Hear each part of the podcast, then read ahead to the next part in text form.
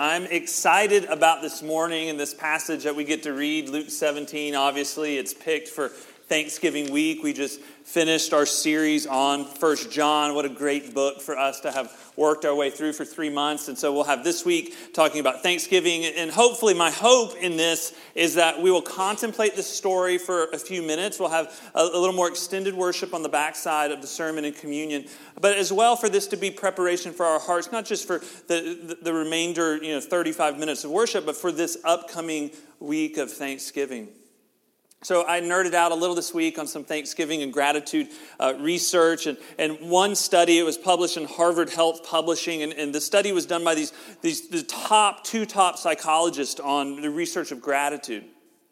Dr. Robert Emmons of the University of California, Davis, Dr. Michael McCullough of the University of Miami, leading researchers on, on gratitude. And, and they did this study, and, and the first group, uh, they had this first group uh, write down each week uh, for 10 weeks, all the participants wrote down a few sentences each week about things they were grateful for. Then they formed a second group. The second group wrote down daily irritations. Then the third group wrote down neither positive or negative, just things that happened during the week, but they had neither positive or negative um, sort of repercussions or, or, or feelings or emphasis about them. So after 10 weeks, you already know the results, right? I don't have to really share the results. You know the results. The people practicing gratitude felt better about their lives. So that's good news, right? I mean, that's good news for us to enter a week uh, that is perhaps our culture's healthiest holiday, is what this means.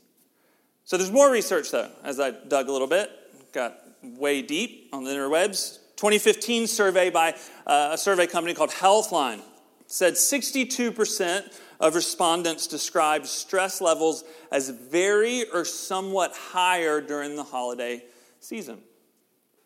So, does anybody want to guess what the main stressors were that these people listed? Anybody want to guess? Maybe you just want to yell yours out. I don't. You can. You're welcome to. Might feel good. Might feel freeing. Does anybody want to guess what the, the major stressors that people said on this survey? Anybody want to guess one? Family, that is one. Money was two. One. Time, no, that's a good one. Loneliness, that's, that's good. It kind of, those kind of wrap in. The third one was, was health. Health. Money, family, health.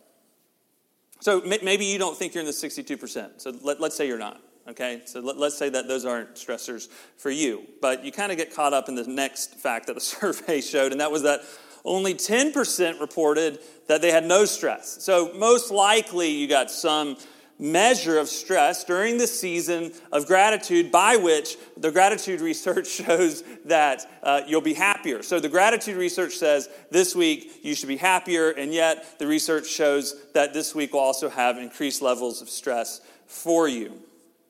I mean, do, uh, do, speaking of family, do any, any of you, any of you, have anybody in your family that causes any amount of stress? Just raise your hand. Okay. Right? My hand is up too.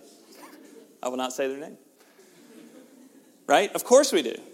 And let me blow your mind. I'll blow your mind. There's a family member right now sitting in a church, a family member of yours sitting in a church. The same question might have been asked of them. And they raised their hand and they're thinking about you, right? and they're thinking about me because I'm causing stress. That's just how it works. Families are dynamic places of joy and stress. So, of course, this week has both. And, of course, this week requires a lot of grace to other people and a lot of grace to ourselves. And life is like this life is a dynamic place of joy and stress. And so that's just good to know, right? Like it's good to know that because what it means is holidays, hopefully like life and hopefully like family or relationships or church, uh, you don't have to pretend to be something you're not. Of course you feel both. Of course you, you can almost simultaneously feel incredibly grateful and still be stressed. And you don't have to ignore stress or anxiety to be thankful. And that's just kind of good news for us. Now, here's the passage, sort of priming us into this passage, Luke 17. I'll read it. It won't be as, as beautiful as Jill's accent, but I'll read it. Luke 17, 14 through 19. When he saw them, he said to them, Go and show yourselves to the priest. And as they went, they were cleansed. Then one of them, when he saw that he was healed, turned back, praising God with a loud voice, and he fell on his face at Jesus' feet, giving him thanks. Now, he was a Samaritan. Then Jesus answered, We're not ten cleansed, where are the nine? Was no one found to return and give praise to God except this foreigner? And he said to him, Rise and go your way. Your faith has made you well. So, a few points to kind of guide us here for the next few minutes. Point number one is this is gratitude seems to be about slowing down and remembering. Gratitude is about slowing down and remembering. One guy returns to Jesus, and what does he do? Well, he falls down on his face, giving thanks. That's a, that's a, that's a posture of slowness and stillness, and I have nothing left, nothing to move on to. And that's not easy. We just love to keep moving on. Just move to the next thing. Think about the next thing. I mean, even this morning, I went for a walk this morning, early this morning, I went for a walk, and as I set out, I said, okay, you know, I'm going to be preaching on Thanksgiving. Let, us try not to think too much about the sermon, Russ, and let's just kind of enter into, you know, maybe a 20 minute walk of Thanksgiving. And I did that for about three and a half minutes, and then I found myself thinking about the sermon and how I'm going to work my way from one thing, transition from one thing to the next, and, you know, and all that, and, and thinking about Thanksgiving travel plans, and, and thinking about I bought some new running shoes on Friday. And when are they arriving today? Because they are arriving today, and what time today, and get caught up in that. I'm looking forward to those shoes, so I was thinking about that for about four minutes. And then you return back to thankfulness that you could buy a pair of running shoes or you have shoes.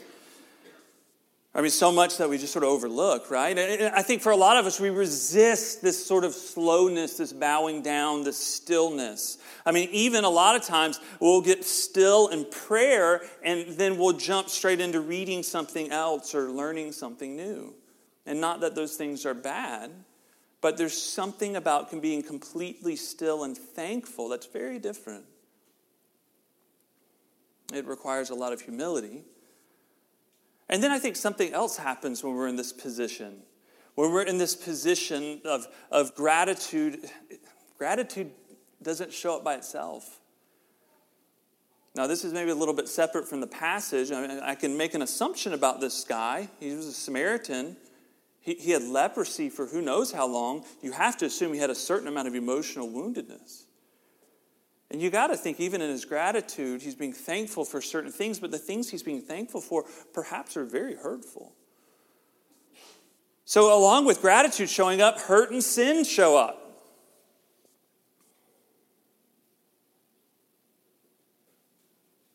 And so we become still enough, and like we talked about last week, we want to get to that intersection of our woundedness and our sin to find our idolatry. What is it that's driving a lot of the unhealthy habits in our life? What is it driving us to be so busy in our hearts? And then what do you do when you get to that place? When you're in that place of stillness and you have this mix of gratitude and you have this mix of being overwhelmed, you have this mix of stress, you have this mix of uh, you know, sin and woundedness. Do you hear the loving voice of Jesus that welcomes you in, or do you hear a condemning voice? I think it brings us to a, a, couple of healthy questions. The first one is this Do I have a regular practice of slowing down my busy heart in order to be thankful? Now, that's a yes or no question. So if you answer yes, you feel very prideful, and if you answer no, you feel condemned, right? I kind of set you up there. But it's not to say, you know, shame on you, but it's to say, how much freer could you be in Jesus just by beginning to slow down? What might you see? What might you be grateful for? Second question would be Am I preoccupied by trying to get somewhere or something rather than resting in Christ in the present moment? Now, this is a question we have in our monthly church prayer meeting that we have once a month on a Tuesday from 11 to 12. This is in the prayer guide. It, it jumps out at me every single month because this, this question nails me. And it also relieves me that I get to do this, right? Like it's like, oh man, I do that, but it's like, oh, there's not a voice of condemnation in that. There's a voice of the love of Jesus that welcomes me in to say, hey, you don't have to be preoccupied. You can rest in my healing, my wholeness, my salvation for you. Your identity is beloved. You don't have to move on. But nine, nine of them moved on, right? The other nine. They went to the temple. They all went to the temple to be accepted back into society, be accepted into the religious culture, but to be accepted into society. And nine moved on. But why, why do you think they got busy? Why do you think they moved on? And this is what I think a safe speculation. Point number two idolatry of religion and approval can easily enslave our hearts. Can you imagine? Can you imagine for years and years and years, maybe decades, having been rejected, separated from family and friends and society for years because of your disease on your skin, leprosy? And you know inside of you there's nothing wrong with you. And everybody's rejected you. And then you're healed. And they'll have you back. I mean, you've been wondering for a long time if you are lovable or not. And in an instant, you, you are accepted by those people by that system, by that place, right? The, the friends will finally have you, the ones you've wanted your whole life, or your dad finally approves of you because of some achievement, right? The club welcomes you, right? The thing that you thought you'd never get to, finally you have it. How intoxicating this would be for your heart. This week I, I read a quote uh, by psychologist Jean Vanier.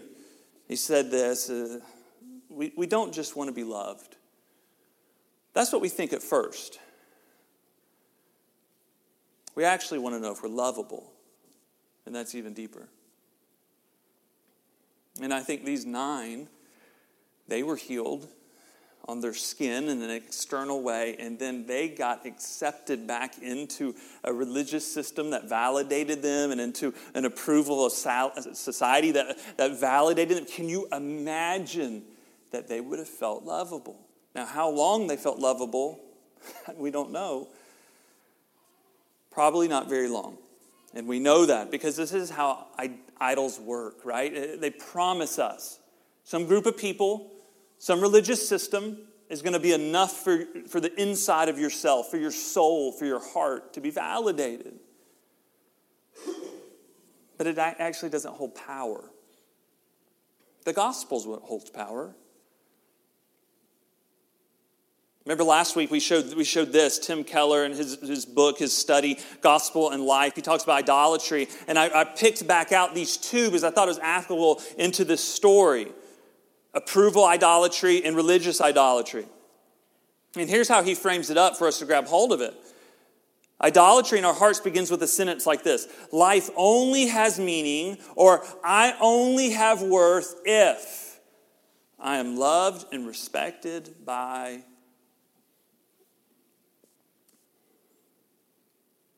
Or life only has meaning, or I only have worth if I am fulfilling my religious duties, my moral codes, and accomplishing what is expected of me. Approval idolatry and religious idolatry. And these ways of life end up being a lot of promises, but never true deliverance. It never lasts. You always have something else to do, someone else to please. It's a performance idolatry at its core.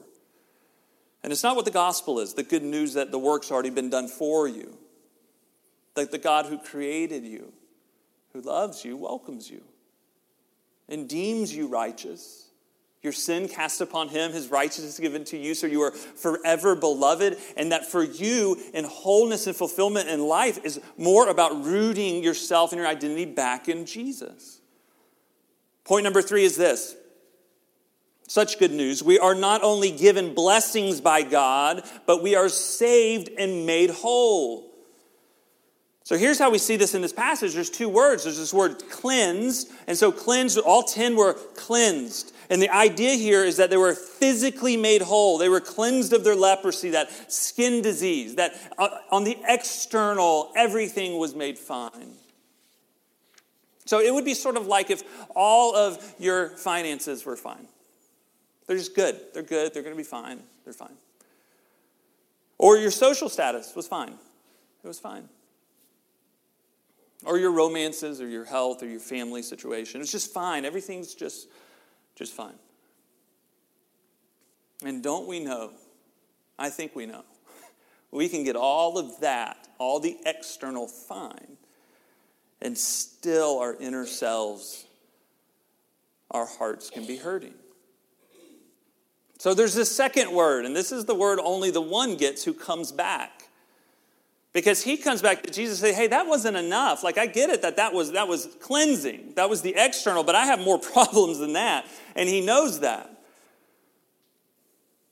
And he comes back and then Jesus says to him, "Your faith has made you well." So, not some merit, not some performance, but a trusting in Jesus' sufficiency for him. And that word well means to be saved from the burden of sin, shame, and guilt. It means to be made whole on the inside by God's grace through Christ. It's about the core of who you are, your identity in Christ. Not running from woundedness, but bringing it to Him. Not running from your sin, but bringing it to Jesus. And then the text says, it points out very clearly two different ways. One time it says, now the man was a Samaritan. And then Jesus says, you know, just this foreigner's return.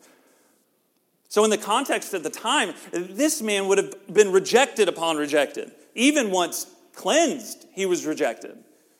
He might have had his skin all cleared up, but he was still a Samaritan. So, racially inferior, would not have held great position in that temple or in the society. I wonder if you've ever not been welcomed, maybe left out. Have you ever had to say, as my friend Kurt says, the, the two worst words in the human English language are what party?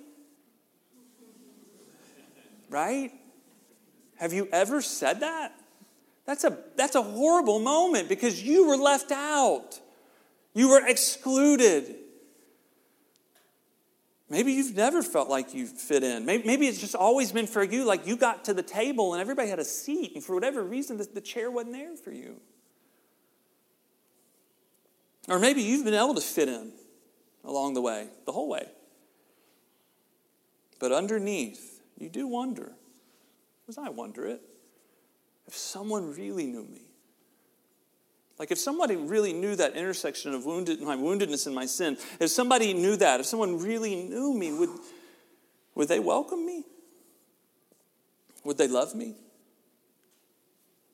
Or would I be rejected? And what this Samaritan shows us, that Jesus welcomes this Samaritan and points it out. It's not just a lesson about us being thankful, it is. But it's also a lesson about the welcome of God to all of us who feel like and know we're outsiders and we don't have our acts together. You come as you are. And Jesus is just fine with that. So this man is healed, this one. He is made well. So he's healed, but he's also moving in that healing. And that's important to say. Because you can get the idea here of like, oh, and he goes on forever and everything's wonderful. But don't forget that he's still a person, right? He's still a sinner.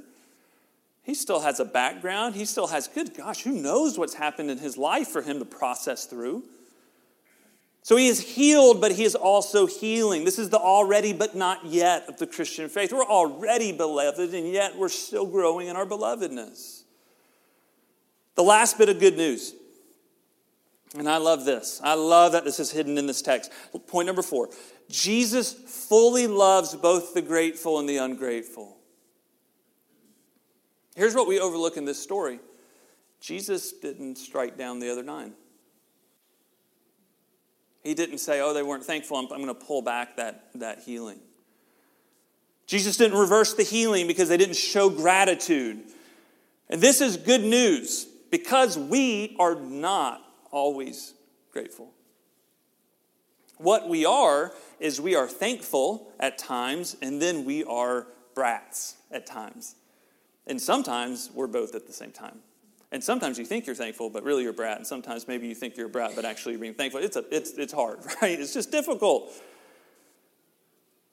But to know that you are loved by Jesus in your gratitude and also when you're a brat, isn't that amazing? And isn't it interesting that knowing that sort of grace that pursues you and is enough for you apart from your performance is incredibly relieving and freeing?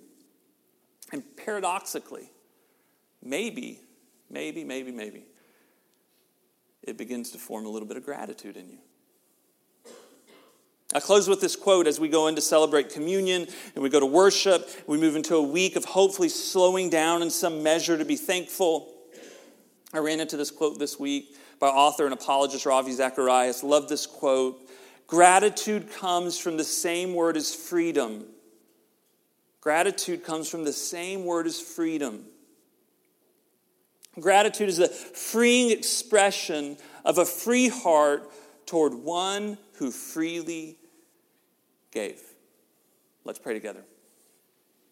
God, thank you for the gift of Jesus that is enough for our woundedness, enough for our sin, enough for our guilt, and enough for our shame. Thank you that in Jesus you welcome us. That you welcome us while we're messy. You welcome us as we are outsiders. You welcome us before we have our acts together. Thank you that while we are grateful, you love us, and while we're ungrateful, you love us. And boy, does that give us a lot to be grateful for. God, would you give us enough faith and trust this week to begin to slow our hearts down, to not just think about the stressors that exist in our relationships, our finances, and our health,